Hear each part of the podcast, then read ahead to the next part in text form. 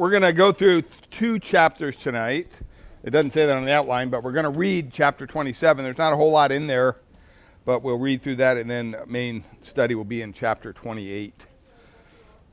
So we'll be looking at King Jotham and Ahaz tonight. But let's open a word of prayer, and hopefully you all had a good Fourth of July and uh, recovered. but let's pray. Father, we thank you for our time here tonight, and pray that you would just uh, lead us and guide us through this time in your Word. And uh, thank you for each one that uh, made it a point to come out this evening. And uh, we pray that you would apply these truths to our hearts and our minds. Help us to set aside the busyness of our day and and just to help us focus on your word tonight. We thank you and we praise you in Jesus' precious name. Amen. So you can follow along in your Bibles. We're going to read uh, these two chapters, uh, Second Chronicles chapter 27 through chapter 28.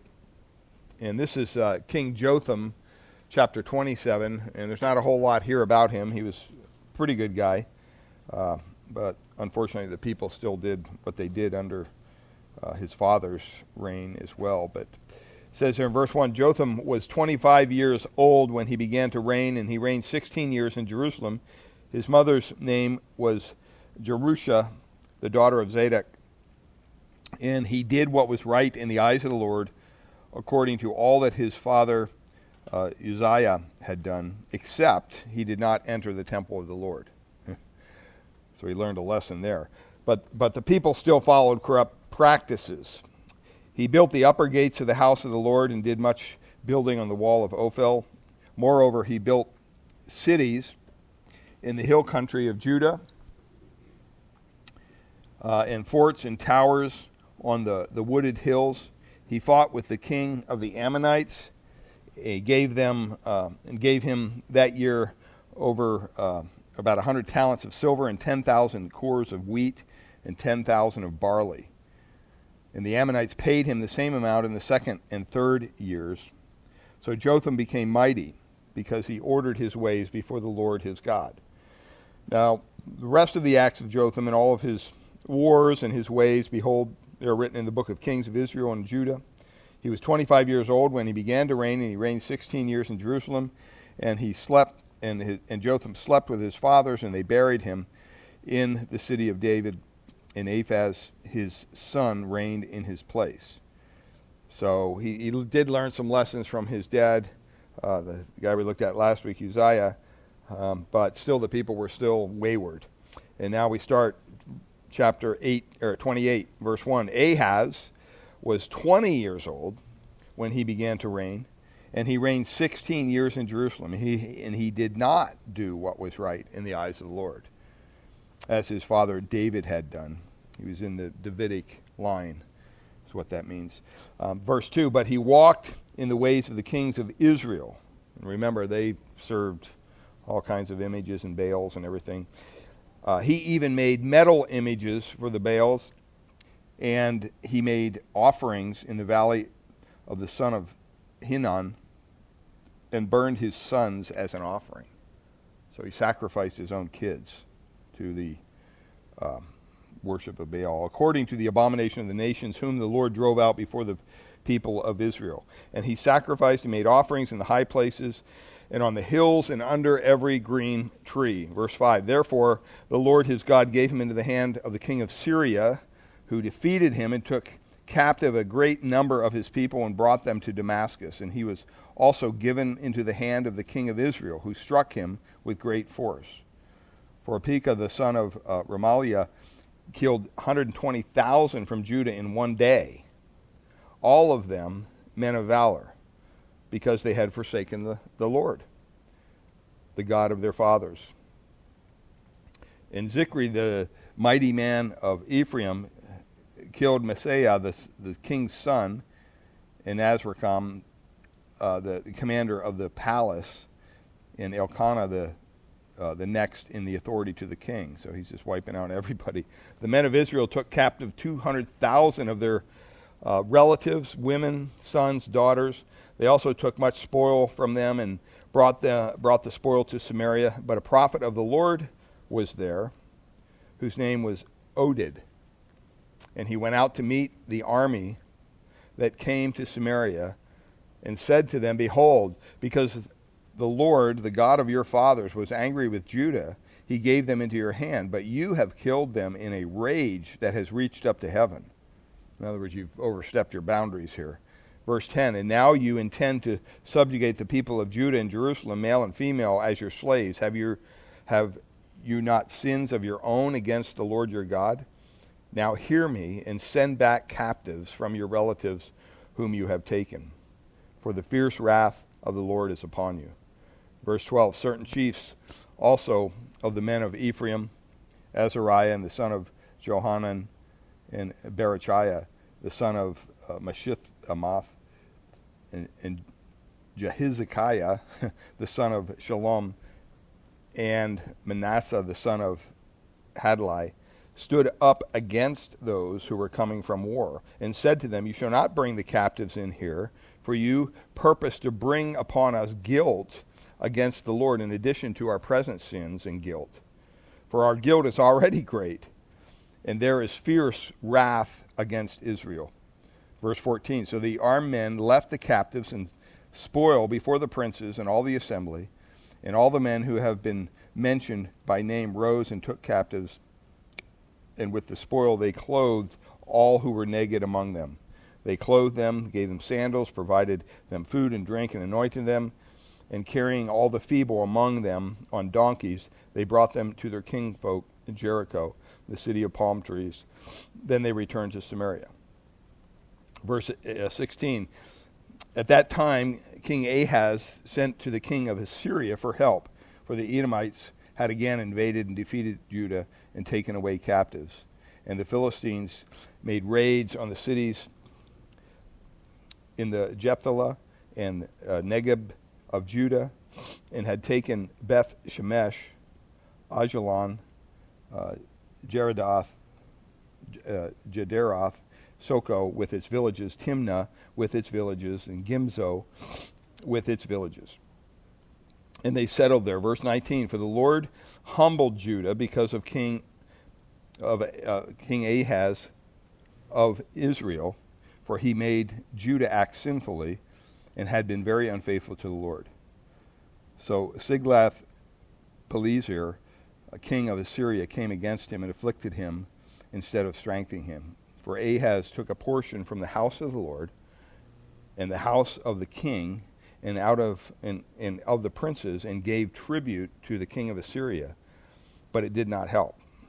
It did not help him. Verse 22 In the time of his distress, he became yet more faithless to the Lord this same king Ahaz. Verse 23 For he sacrificed to the gods of Damascus that had defeated him and said, Because the gods of the kings of Syria help them, I will sacrifice to them that they may help me.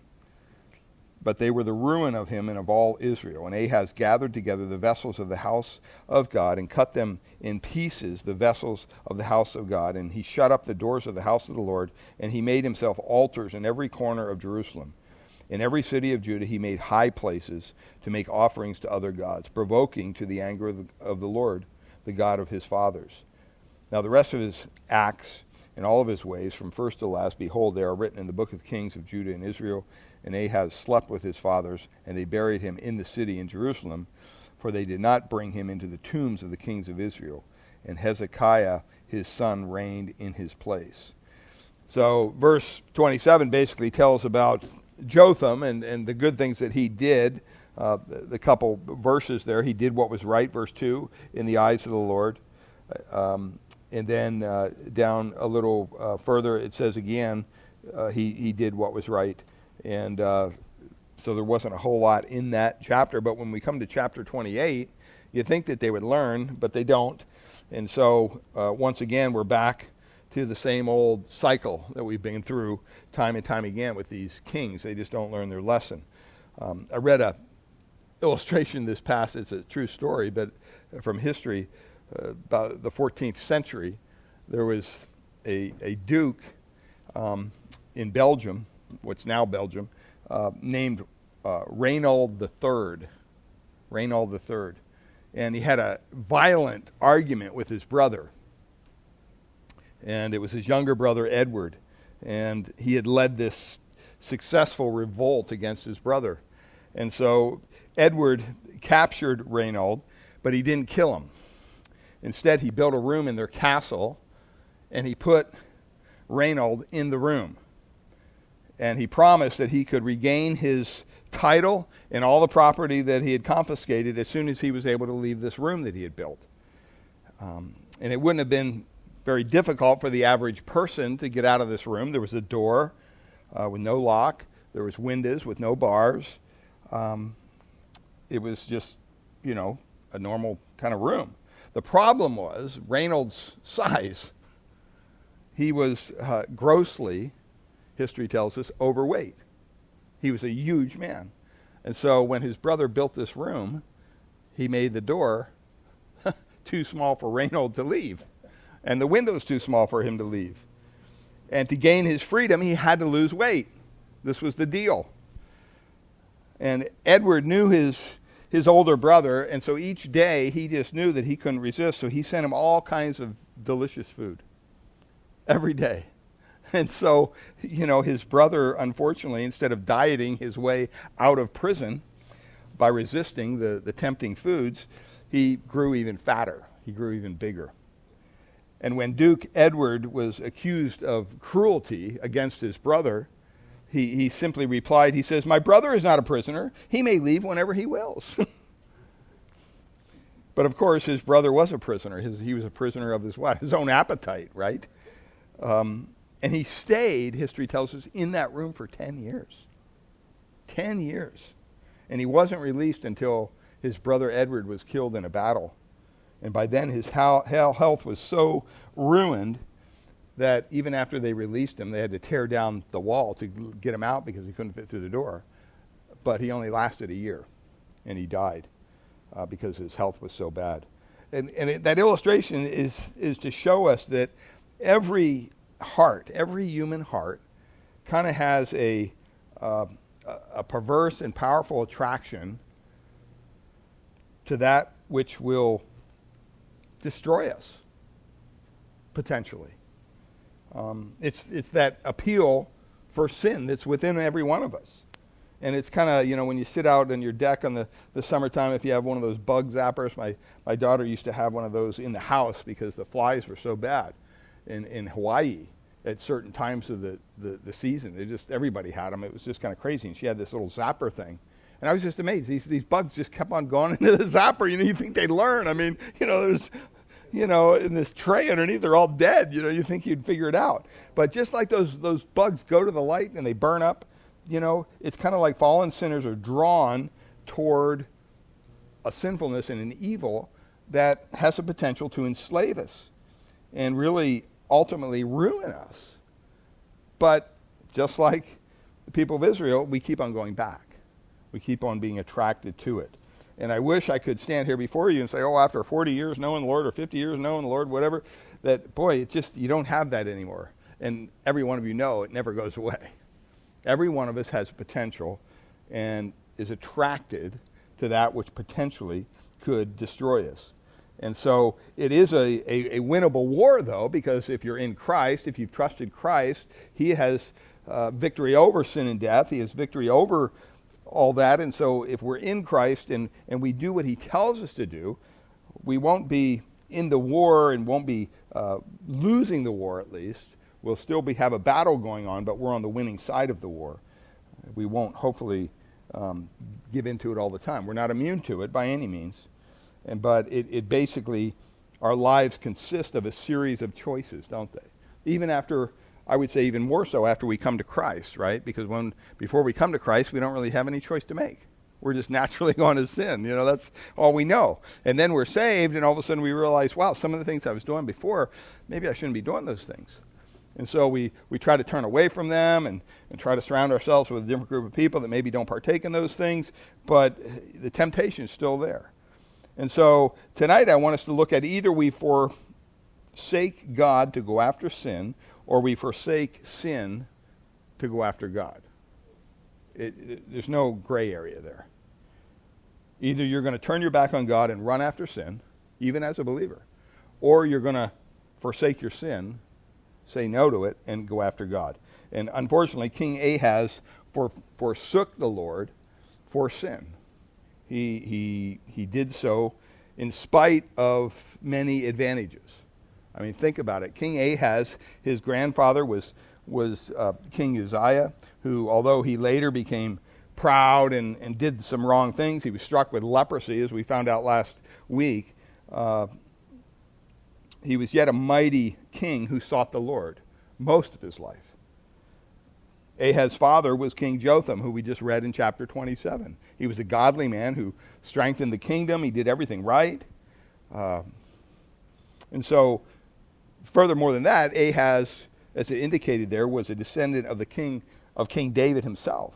And so he came under all these blessings. He had all these privileges in life. The blessings of the covenant of God that he, he enacted between David uh, and himself and all that. And, and if that weren't enough, Ahaz lived during the ministry of prophet Isaiah. And, uh, and he encouraged Ahaz to trust in the Lord. But Ahaz didn't listen. He didn't listen to, to God's prophet. He didn't listen to God's word. He forsook the Lord completely. And so let's look at his life and see what it means to forsake God and go after sin. And it, uh, it also kind of reveals from an unexpected source, you may think, uh, what it means to forsake sin and go after God. And we'll look at that secondly. But the first one there, forsaking God to go after sin. What do we mean? In verses 2 and 4 there, we see forsaking God to go after sin begins by adding worldly ideas to God's word.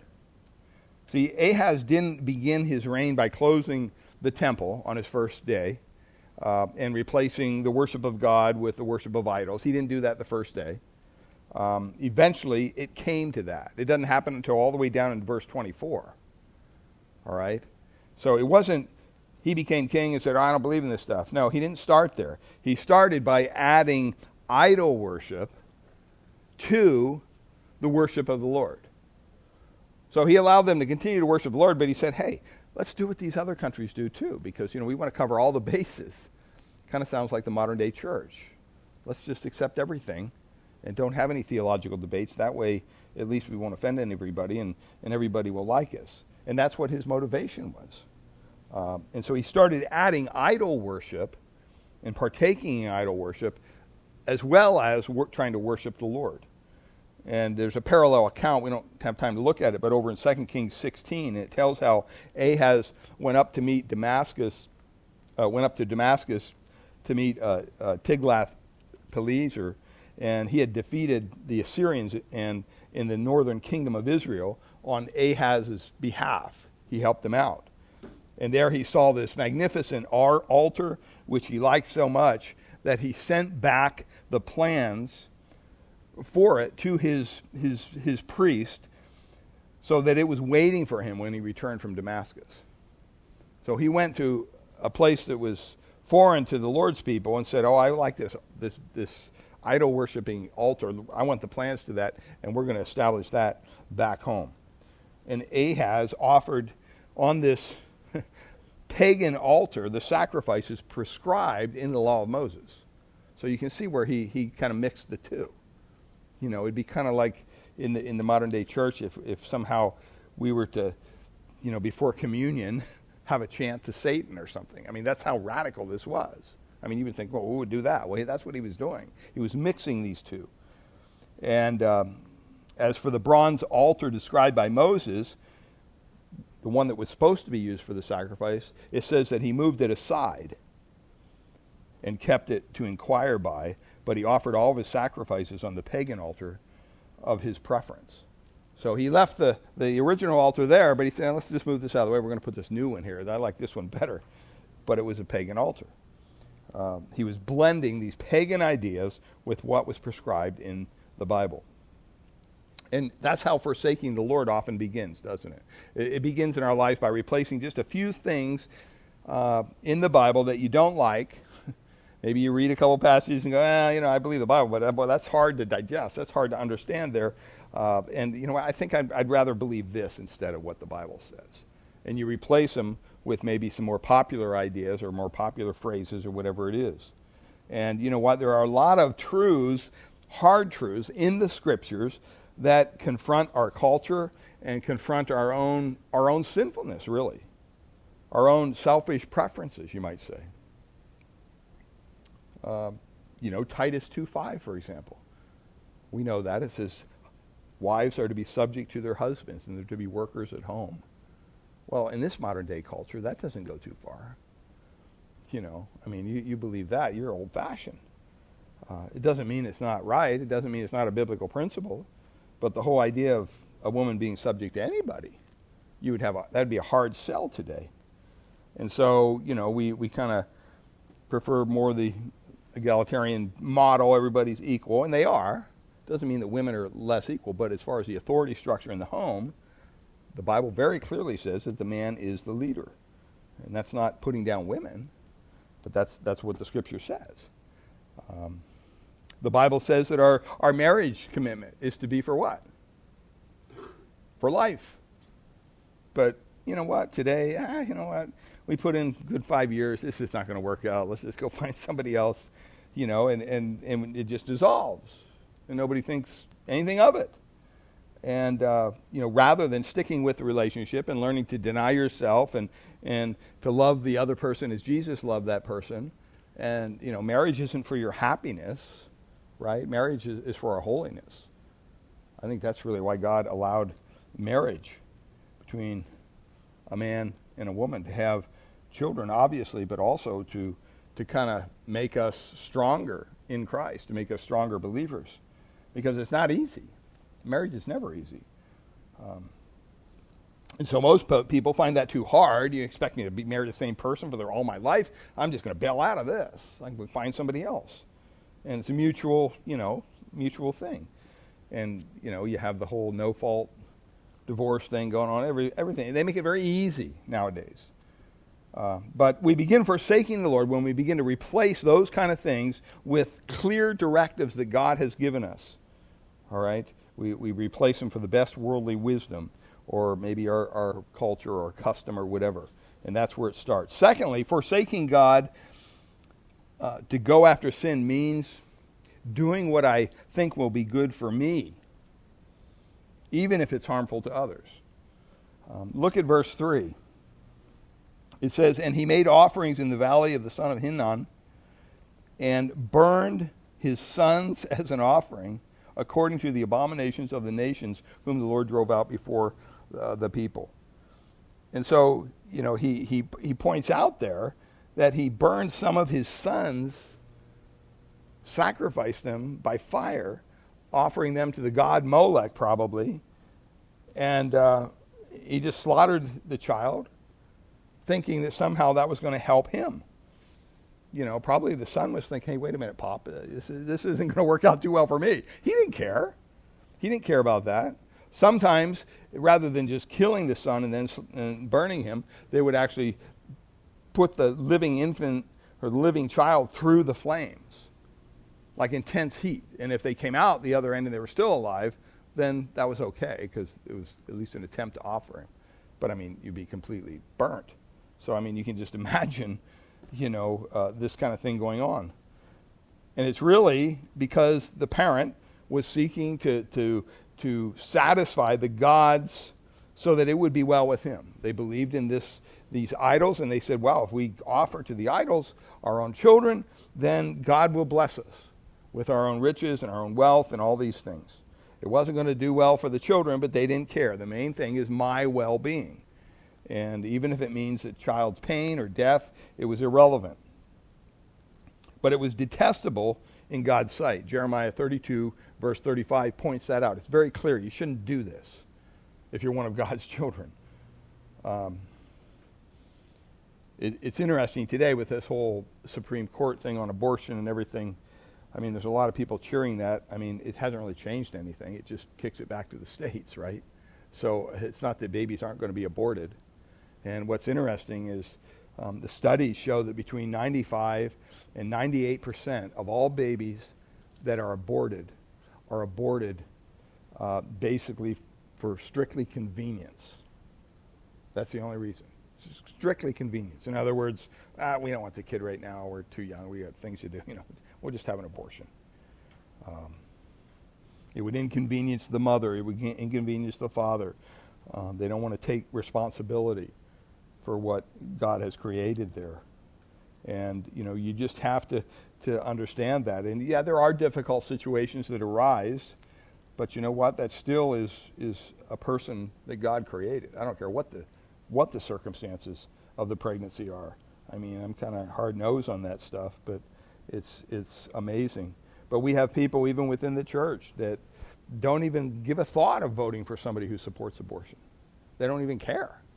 They would support somebody who supports abortion, not because they support abortion, but maybe they dislike the other candidate, or maybe maybe they're going to do something else that good that, to do to them. But you know, when you're think, talking about killing little babies uh, in the womb, the most innocent place, I mean, that's just horrible. So uh, you you have to make sure you do your homework when you vote.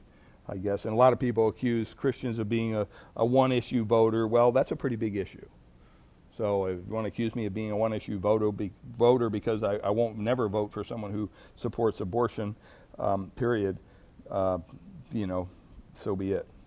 Well, the third thing here forsaking God to go after sin means turning to the world for help. Turning to the world for help. This happened in verse 16. Look at verse 16.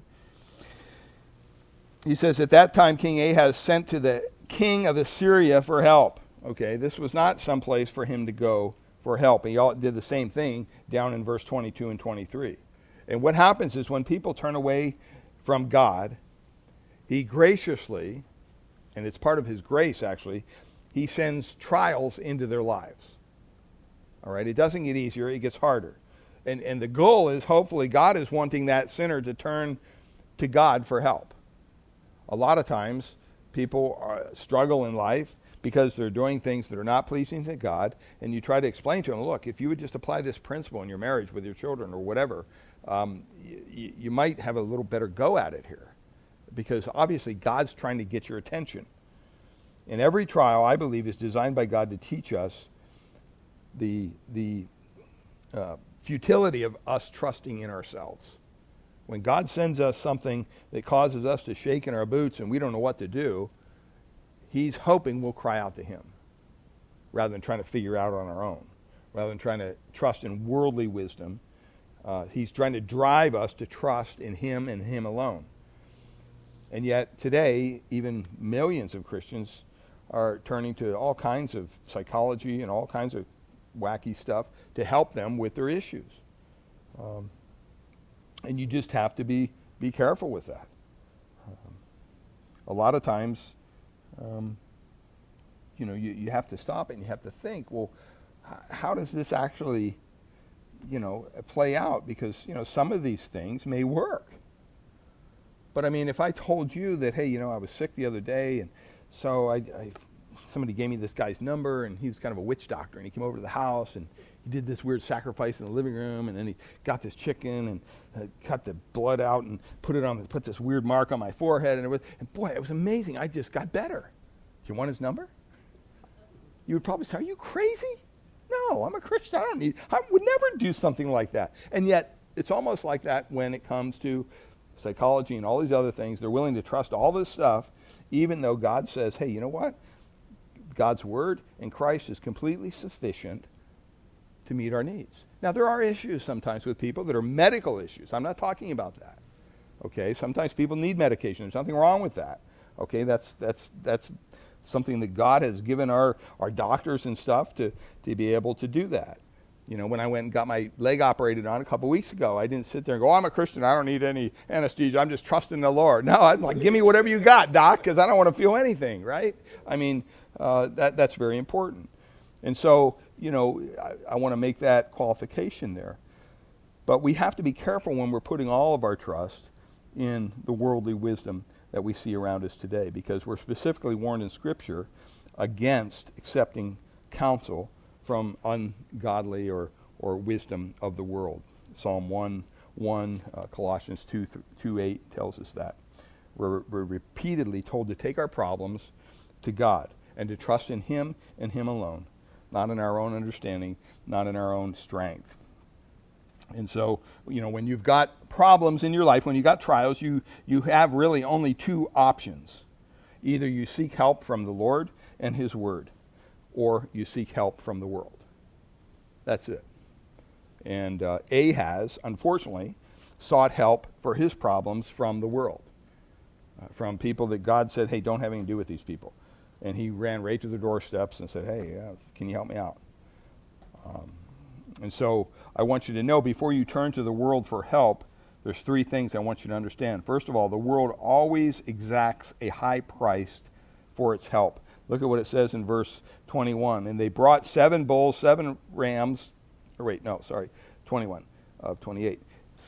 For Ahaz took a portion from the house of the Lord, so he actually went into the, the house of the Lord and the house of the king and of the princes, and he gave, carved out whatever he could, gold, whatever, and he gave it as a tribute to the king of Assyria, who was supposed to be his enemy. Um, and uh, Tilgath Pilesers would take care of Ahaz's enemy, enemy for this price. And so he had to actually go in and strip the temple, strip his palace, and ex- take money from his own princes. It was expensive. And it wasn't covered by any kind of insurance either. So his wives, his princes, all these people are probably complaining, thinking, hey, wait a minute. You know, we had all this gold and we have all this stuff. These fixtures are all gone now. What are you doing? But you know what? A man has to do what a man has to do when he needs help in this world. And so that's exactly what he did. And whenever you turn to the world for help, the world makes sure it gets its payment.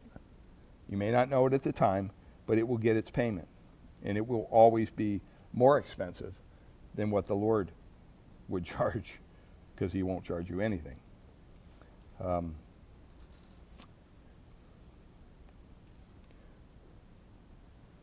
second thing here I mean, in, under that point, I mean, Ahaz could have called Isaiah, the prophet, right, that was giving him advice. He could have called him and said, hey, I got this problem. What do I do? But he didn't. He just went right to the world and uh, decided to harm other people for his own good. The second thing there, the world never delivers what it promises. Um, this guy promised his help, but after he polished off Ahaz's enemies, he moved on to afflict Ahaz. So he said, hey, now this guy's weak. You know, so I, I can take care of him now. And in the end, the, the help that Ahaz sought proved ultimately to be his downfall in, our, in, the, in what we read. In spite of all the money he spent, and he didn't get the help he needed. And, and that's what the world's help is like it's, it's empty. I mean, it may look real good, but in the end, it's going to exact its price on you. At first, it seems to offer what you want, but in the end, it never really delivers what it promises because it doesn't direct you to the Lord. It, it has tendency to make your, you think you're self sufficient, and that's not what the Lord wants. Uh, it seems as if He will bring her the, the happiness she, she, she thinks when, when this, you know, uh, girls enter into a relationship with, with an unbelieving uh, person, or a guy enters into a relationship with an unbelieving gal you know, and you think, well, you know, boy, I'm just getting weird. I'm single. I want to be married. This person's a nice person. Do they know the Lord? First principle you got to figure out. If they don't know the Lord, don't go any further. There's so many people that do, and they, they in the long run, it, it, it exacts its payment. it, it, doesn't work out. And so you have to be patient with that. Um, thirdly, the world comes in as a friend but takes over as a master. And this is what happened with uh, this Tiglath-Pileser. Uh, he was initially he was King Ahaz's friend. Sure, you know I'll knock off uh, Syria, I'll subdue Israel for you. But then what did he do? He said, "Now I'm going to take you. I'm going to exact tribute from Ahaz." And in the end, Ahaz was a, a weak vessel for him. Um, and so that's how the world works. You invite it to come as your friend, but eventually it becomes a domineering house guest and uh, it shoves your things in the corner and it takes over, and you don't have any choices anymore. Um, and, it, and it all starts with one little step. You know, it's it's all. Uh, I think it was Keith Green who sang a song. Used to sing a song at concerts. That said, "Be careful, little eyes, what you see." And uh, you know, it, it just was depicting the idea that you know what your eye is, is a gate to good things as well as bad things. And most of the men here probably the women as well, will tell you. It just takes one glance, one look at something that's not honoring to the Lord, um, and you know what? It, it can become your enslavement very quickly. So we have to be careful of that. Um, you know, just having that one little afternoon drink the housewife has just to calm her nerves a little bit. Pretty soon she's a enslaved alcohol. You know, and that doesn't happen with everybody, but I'm just saying the potential's there. And so you have to be, be careful about that. uh, it never delivers what it promises. It comes in as a friend and it takes over as a master. And uh, forsaking God for sin begins by adding worldly ideas to God's word. It means doing what I think will be good for me, even if it's harmful to others. It means turning to the world for help, which is no help at all. And then the fourth thing here forsaking God to go after sin means incurring his discipline. Um, if a person has an outward profession of faith, if you're here tonight and you're saying, Yeah, I'm a believer, I trusted Christ, um, but here, they're, like Ahaz, maybe you're not truly converted, you're not truly saved. You're, you're, you're saying, Yeah, I'm a Christian because my family's a Christian. Maybe you're not saved.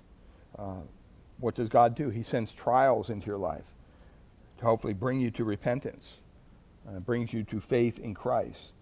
Uh, if the person truly knows Christ, then what do we call that? The, God's discipline, right? Just like a, a father would discipline his child. Uh, Hebrews 12, 4 to 11. Uh, but in either case, whether you're professing Christ or you really know Christ, we have to understand that trials do not come as bad luck or by chance. Okay, trials come into our life by God's design, by His hand. Um, a sovereign, loving God uses everything with, within His power, from minor, minor irritations to major catastrophes, you could say, to pry us loose from our self and our self love and sin, and to drive us to trust in Him more and more. And, and that's what's so important to understand. It's, it's uh, um, if, if you're not a believer, then your sin may incur God's judgment somehow. If you're out and you're sexually promiscuous, well, then you, guess what? You're going to deal with some form of uh, STD or whatever. Okay, that's going to come into your life, um, and it's not going to be fun. All right, and so we have to be we have to acknowledge that, and God allows that for a purpose. It's to draw us back. It's to turn our heart to the Lord, um, and it makes us realize really, as Romans 6.23 says, what? The wages of sin is what? Death, right? But if you'll, if you'll turn and you'll repent and you'll turn to God, the Bible says you'll receive a gift of God, which is eternal life in Jesus Christ our Lord. Uh, and even if we, we have not deliberately sinned, we need to recognize every trial, every tribulation is God's gracious means of shaping us into the image of his Son. Uh, that's what the Apostle Paul went through. He went through trial after trial after trial. Some of the you know thorn in the flesh, he asked God to take it away three times, and God said, "Nope, nope, you're going to live with this because this keeps you humble. This keeps you where you need to be in your relationship with me." So when you think of health problems, you think of family problems, you think of financial troubles, car troubles, every other kind of problem that you may have, it, it's probably a gracious opportunity from the Lord to help you grow in your relationship to Christ or to help you come to Christ in the first place. Um, even Jesus, who was without sin, says he learned obedience through the things he suffered in Hebrews 5 8. So even Christ, the trials and everything that he was going through in life, even though he was perfect, it says that he learned obedience through that. And that's what God graciously wants to teach us. So if you've forsaken God for sin, then really the, the view of your trials as his gracious means of bringing you into the place where you need to be, uh, that's, that's where you should be uh, with that. But Ahaz never did that, unfortunately. Um, now, some others did, and that takes us to the, the, the, the last points here forsaking sin to go after God. And this is kind of an unusual place where it comes from because uh, these warriors from the northern kingdom who defeated Judah in battle, what did they do? It says that they brought back 200,000 women and children as slaves in verse 8 there. Uh, the northern kingdom, remember, they haven't had one godly king since the division of the land almost 200 years before. So they're not the epitome of, of you know, spirituality here. They, they're worshiping the, the idols and they're doing all kind of bad things. And yet, God did not leave himself without a witness in the north. And that's good news. I mean, even in the Bay Area, you know, as pagan as this area is, and kind of anti God, anti Christ, all that, and, and we see it in the culture all around us, even though it's a beautiful place to live, um, you know, God leaves a witness here. He leaves someone here, and he did. And in this case, it was the prophet Oded. And he, what did he do? When these men were coming back from war, he confront, from war, he confronted them. He confronted them. And this was the ungodly northern kingdom. The, the capital was Samaria. They forsook their sin and they obeyed God. Even though the southern kingdom did just the opposite. They didn't obey God. But it, it kind of comes from this unlikely place. And uh, I think this story was no doubt behind Jesus' parable of the Good Samaritan. Because Oded's job was a bit kind of like a, if, you, if you're an MP in the military and you had to go to a bar and you had to confront 50 drunk soldiers, you know, I mean, there's only one of you or two of you. Uh, that would be a tough place to be in, all right? Because you're not going to probably win that battle with 50 people. And these guys were coming back from war, so they had the smell of victory. They were excited. They were jacked up. They were like, Yeah, we got our pillage and we're taking all these people as slaves. But what does this man of God do? He goes out and he confronts them. He confronts them. And he tells them to send their captives home. He goes, Don't do this. And his words and the response reveal three aspects of true repentance. And the first one here repentance means listening to the word of God. And the only way we know what is right from wrong is what? What the scriptures tell us. It's not what you think. Well, I don't think that's right. I don't care what you think. What does the Bible say about that? Um, that's the problem with our culture. Everybody's doing what's right in their own eyes. Um, you know, people can go in and smash in windows and steal stuff out of stores and grocery stores or whatever. Well, you, and you hear people on TV all the time.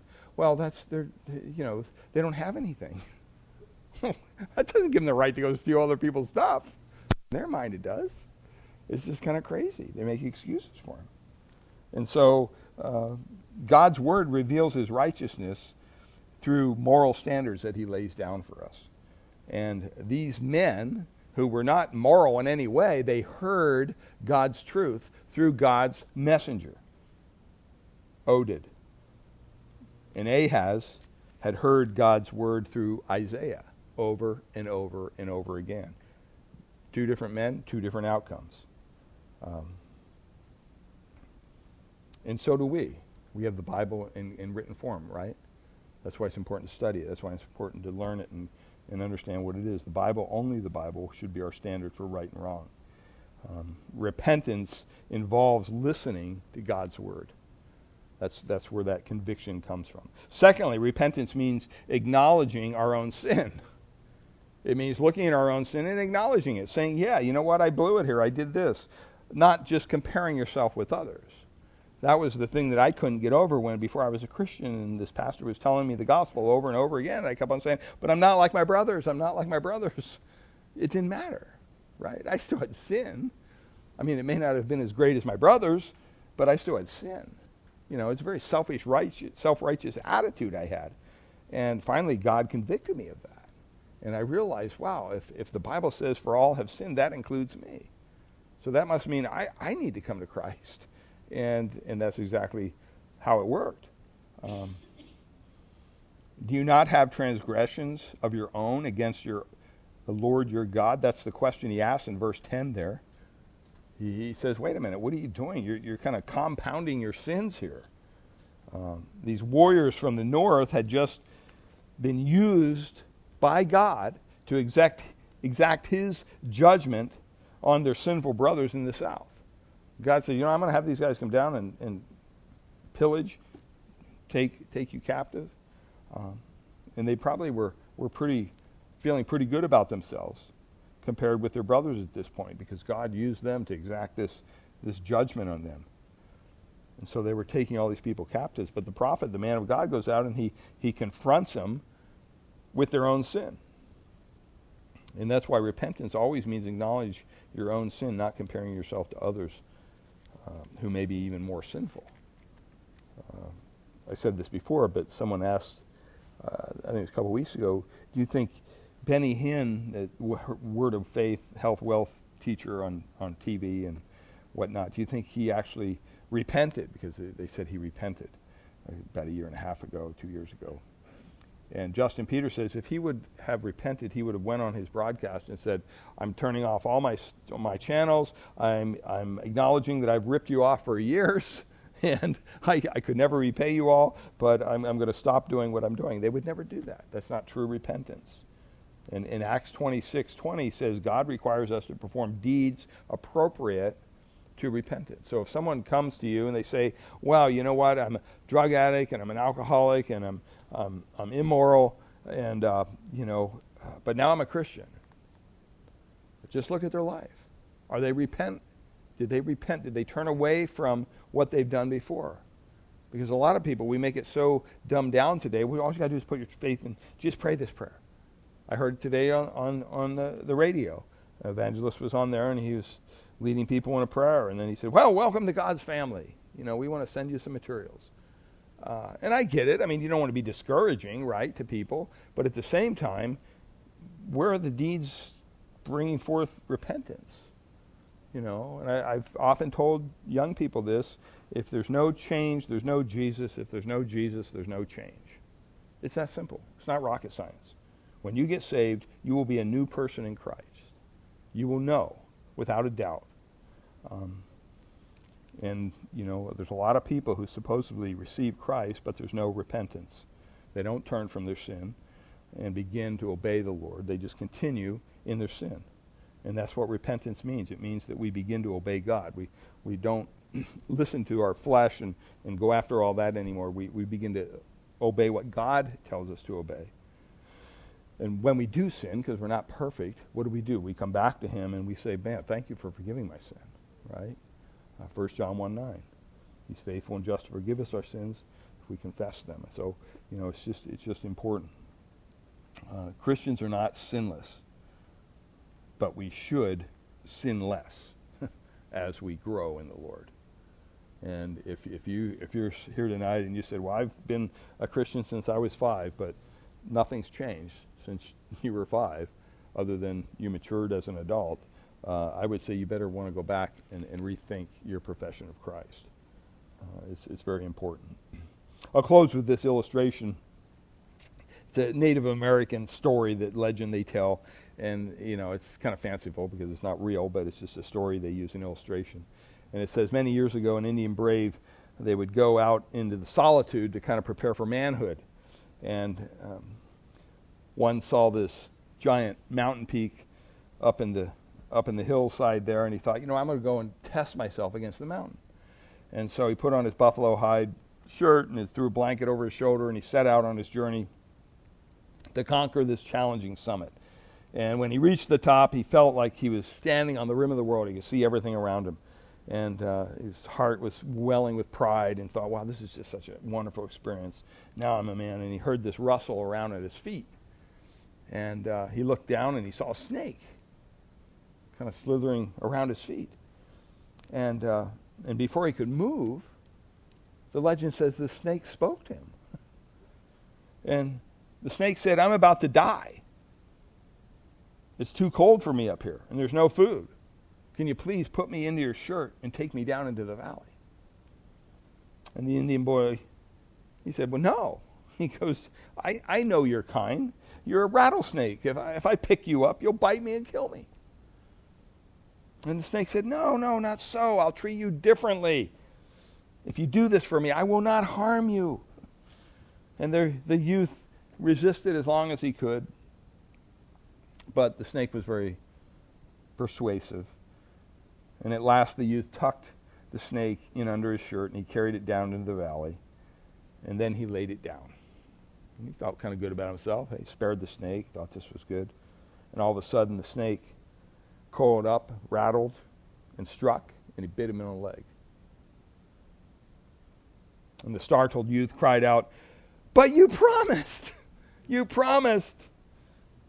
And the snake replied, You knew what I was when you picked me up.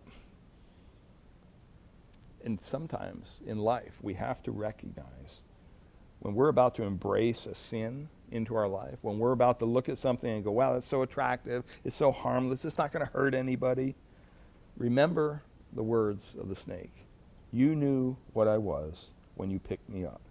And if, if you forsake God to go after sin, as Ahaz did, you're only going to get hung. It's going to affect you adversely. It's not going to be a blessing. But if you forsake sin and you go after God, even though that's a more difficult choice, ultimately you will be blessed. And uh, so I leave you with the question Are you forsaking God to go after sin? Or are you forsaking sin to go after God? I pray it's, it's the latter.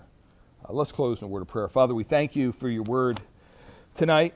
And Father, thank you for this example both of them. Uh, Jotham, who did right what was before the Lord, and, and how you uh, blessed him, but also, Lord, um, King Ahaz, and the example that he provides for us of someone who goes after sin and forsakes you. I pray that that wouldn't be in anybody's heart here tonight, Lord, that we would pursue you more and more each and every day, that we would desire to know your word more, uh, that we would have an increased um, desire to study and to, to witness and to share uh, you with others around us, Father.